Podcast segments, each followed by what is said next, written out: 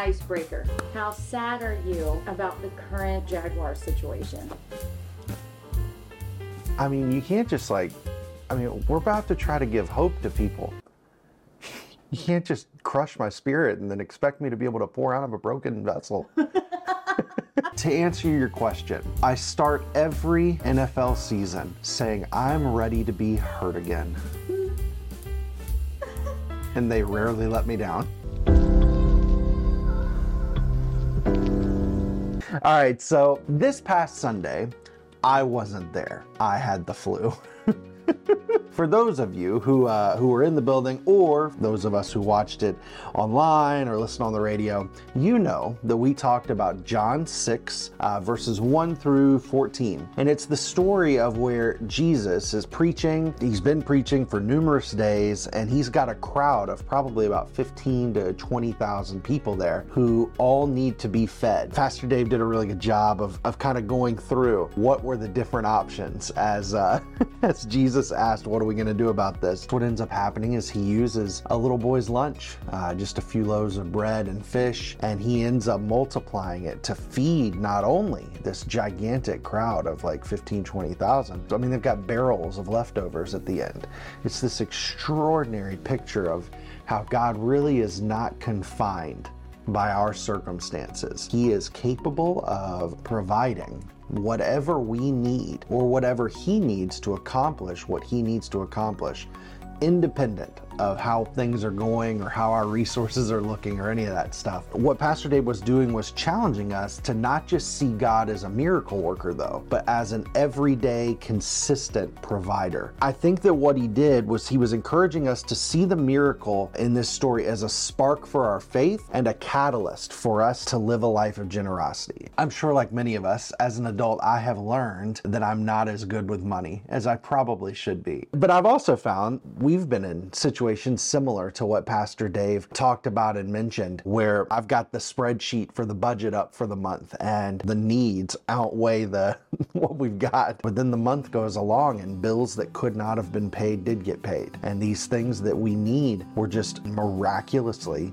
provided. And it's one of those things that I can't explain, and, and, any of us who have ever experienced anything like this, whether it's in a monetary type way or in other kind of ways, it, it's impossible to explain it without Jesus. I think that as believers, we know that God is in control in the hard times of our life, regardless of what we're facing. I think for me, in this specific area, the, the idea of viewing God as a provider, it's always tethered to viewing God as a father. I don't know that that's necessary for everyone to have those things like at the same time, but I think that for me, it really allows my brain and my heart to understand it and to latch on to it and to trust Him. And we have really neat promises in the Bible, like in Second Corinthians uh, 6.18, we have this beautiful verse, or it says, And I will be a father to you, and you will be sons and daughters to me, says the Lord Almighty we're promised, and there, I mean, there are tons other verses where God just, He talks about us as His children, and He talks about Himself as our Father. And I think that that idea is just really, really significant. I don't know how many of you would know this, but I did not grow up with my dad in the picture. He was in and out of jail, um, struggled a lot with alcohol and drug addictions and things like that. And he ended up passing away uh, many years ago due to complications with that lifestyle and, and the, the hard impact it tends to have on your body. But I did not lack a role model to show me what a provider would look like. I was raised by my grandma, who I affectionately call Granny, and she was always just so selfless um, in the way that she provided over the years. And I think that I am aspiring to be, probably struggling to aspire to be a similar example to my wife and kids that she was to me. But another thing that I did for a long time is I worked for a nonprofit organization called World Help. What we did as an organization was we tried to provide practical help like food,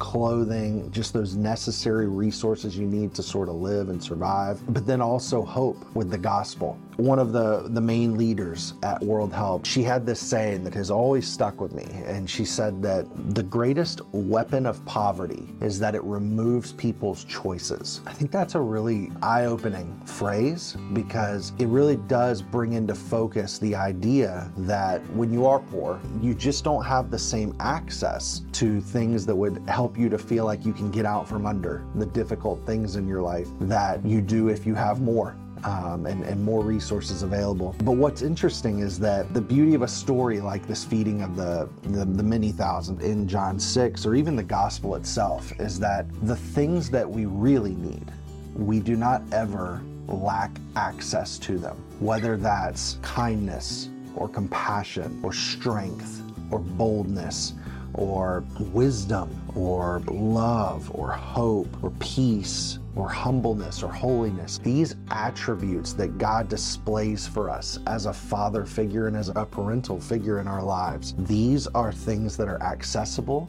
regardless of where we're at financially. And they're things that are accessible to us as we love and we follow Jesus one of the things that I want to leave us with this week try to view God as a father. I think that if you view God as a father, then the idea of viewing him as a provider and a protector won't feel quite as foreign. It, it really humanizes those ideas. For me, you know, having the faith to believe in Jesus and to believe that He's going to provide for me in all the ways that I need in order for me to be able to turn around and be generous to others. That's all rooted in me viewing Him as this loving Father. And so I would encourage you this week, Crossroads, as you're going throughout your week, just try to view him that way. Uh, if you need access to scriptures, it's really easy to find them in the Bible of where God talks about himself as a father, shows himself to be a loving father. And I would encourage you to maybe grab onto some of those verses this week. If you're the kind of person that tries to memorize scripture and stuff like that, I mean, maybe write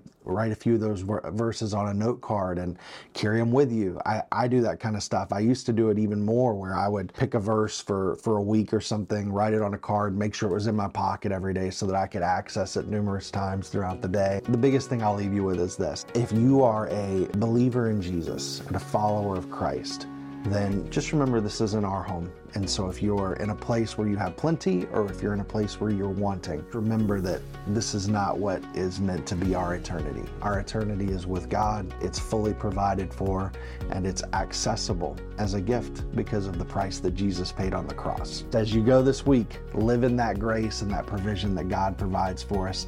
And I think that you'll find yourself to be very cared for, very blessed and loved. Hope you have a great rest of your week. Looking forward to seeing everybody on Sunday. And uh, that's it. So goodbye. That's it. So goodbye.